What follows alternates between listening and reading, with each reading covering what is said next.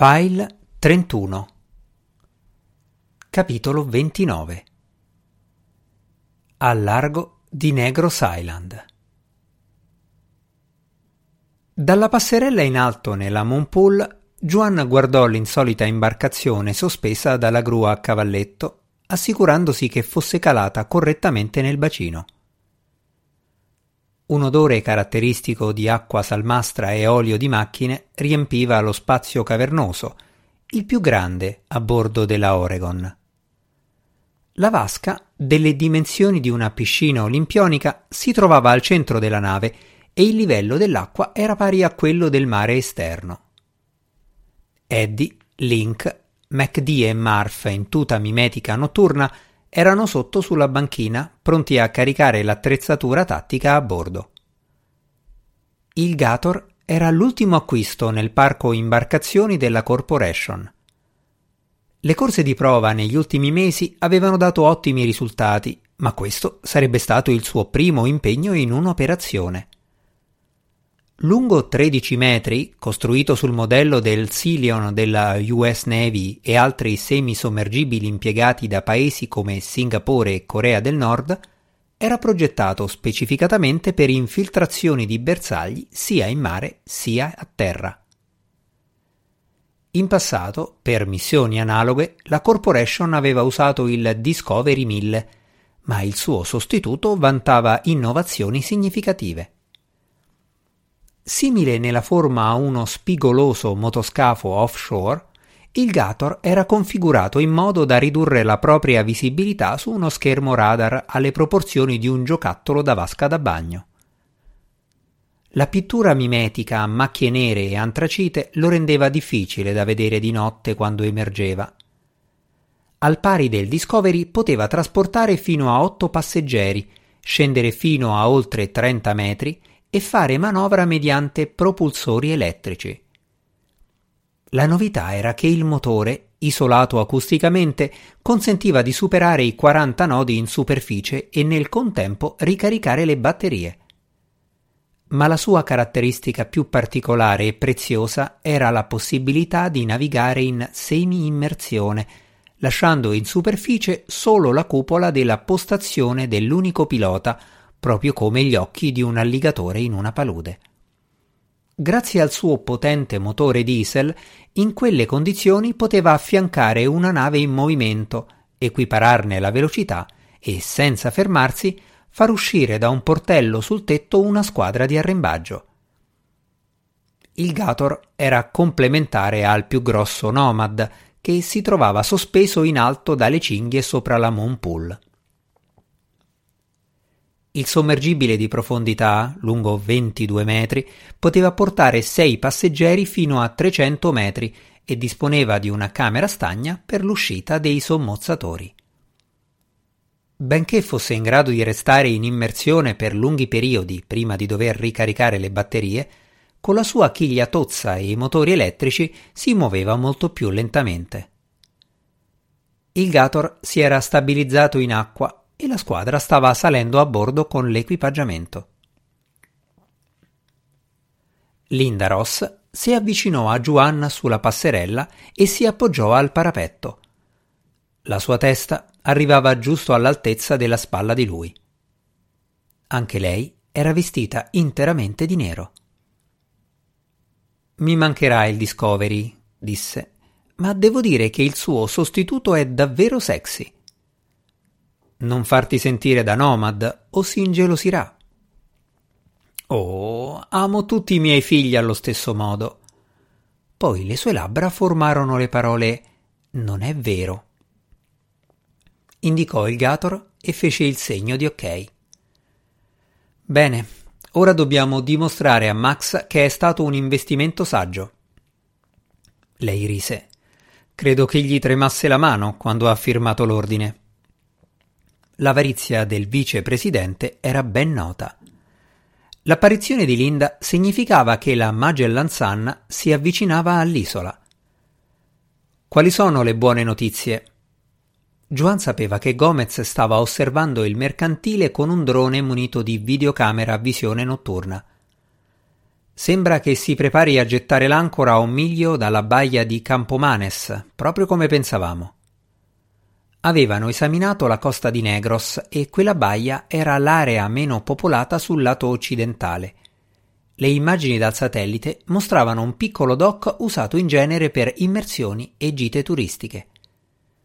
A quell'ora della notte era deserto, un luogo ideale per attività illecite.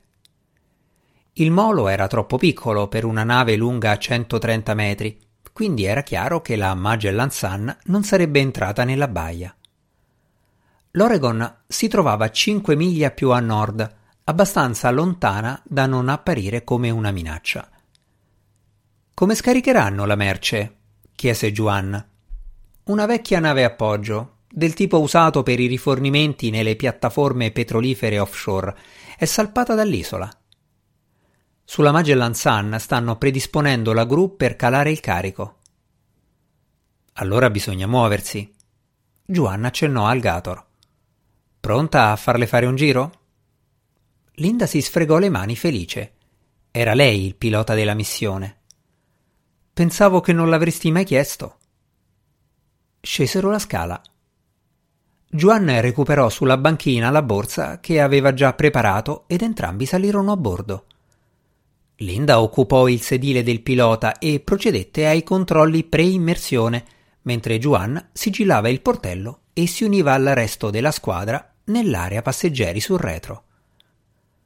Dato il profilo del Gator, i posti erano stretti, ma nonostante tutto confortevoli, con panche imbottite sui due lati e cinture di sicurezza in caso di mare mosso. La luce all'interno era rossa, in modo che gli occhi si adattassero rapidamente all'oscurità. Previsioni del tempo? chiese Giovanna Marfa, il cui tablet era collegato all'Oregon con una connessione satellitare. Nuvoloso e buio al momento, ma potrebbero esserci schiarite. Hai le immagini dal drone di Gomez? Come se fossimo lì. Marf gli mostrò lo schermo. La Magellan Sun si stagliava chiaramente sul mare nero e piatto. Pur essendo lunga due terzi della loro nave, aveva una forma simile, con una struttura arretrata rispetto al centro, quattro gru e un ponte ingombro di pallet e container. La scia stava diminuendo, quindi si apprestava a fermarsi. Una delle due parti della missione consisteva nel piazzare Marf, Eddie e MacD a bordo della nave. Dal momento che si trattava di un mercantile cinese standard, Langstrom Overholt aveva potuto inviarne gli schemi dagli archivi della CIA che la squadra aveva studiato per pianificare l'infiltrazione. Dov'è il locale tecnico in cui vi dovete infiltrare? Chiese Juan. Dal momento che, secondo Ocampo, la nave era stata usata per rifornire lo scavo, l'obiettivo era identificare l'isola in cui, secondo Loxin, doveva trovarsi il Typhoon.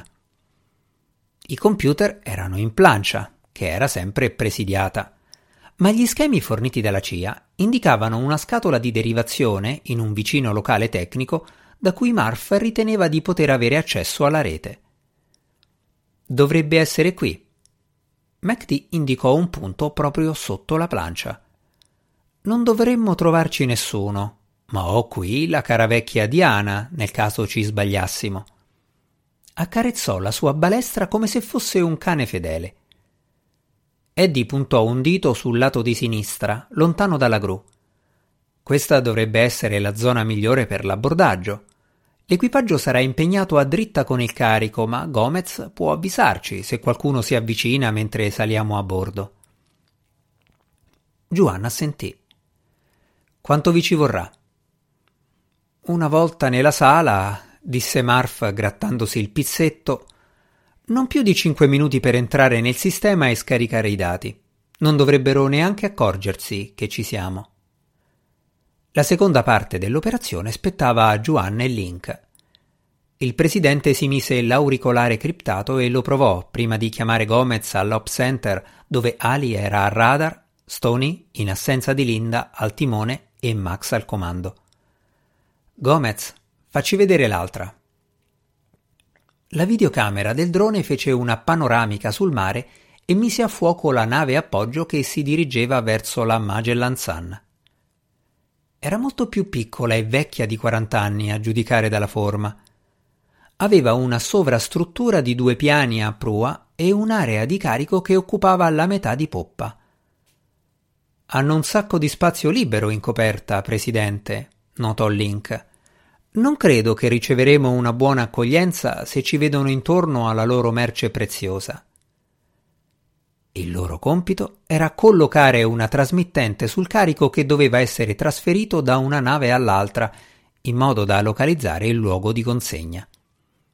E, se ne avessero avuto la possibilità, aprire le casse per vedere cosa contenessero. Ma Link aveva ragione. Cercare di farlo allo scoperto sulla nave appoggio sarebbe stato un suicidio. Tanto valeva mettersi addosso bersagli al neon. Ti va una gita a terra? propose Juan. Se c'è il servizio completo, rispose Link. Un Mai Tai sarebbe gradito. Spiacente, bevande non incluse. I guerriglieri devono avere qualche camion per trasportare il carico, qualunque esso sia. Ho idea che sarà più facile avvicinarci quando l'avranno sbarcato. Nulla contro la terraferma. Giovanna si protese verso Linda. Link e io scendiamo prima. Controllò l'immagine dal satellite della baia. C'è una bella spiaggia a circa mezzo chilometro dal molo. Faremo il resto della strada a piedi. Sì, presidente, confermò Linda. Checklist completa. Pronti per il rock and roll. Allora muoviamoci. Linda comunicò via radio che stavano partendo la gru lasciò libero il Gator, che sprofondò nell'acqua fino all'altezza dei portelloni aperti nella chiglia e si allontanò dall'Oregon. I motori elettrici producevano un ronzio appena percettibile. Una volta a distanza dalla nave, il semisommergibile raggiunse la superficie e il diesel si avviò, più rumoroso all'interno, ma estremamente silenzioso all'esterno, tranne alla massima velocità. Linda spinse in avanti la cloche e partì a razzo verso la costa, senza alcun timore che il radar della Magellan Sun si accorgesse di loro. Cinque minuti dopo tirò indietro la cloche, il che voleva dire che si trovavano a un paio di miglia dal bersaglio. Superato quel punto si sarebbe potuto sentire il rumore a piena potenza. Riempì i serbatoi di zavorra e il Gator si immerse finché l'acqua non lambì la cupola. La faccia di Linda era illuminata dalla luce rossa, invisibile all'esterno grazie ai vetri affumicati. Proseguirono a quindici nodi, raggiungendo la spiaggia in breve tempo.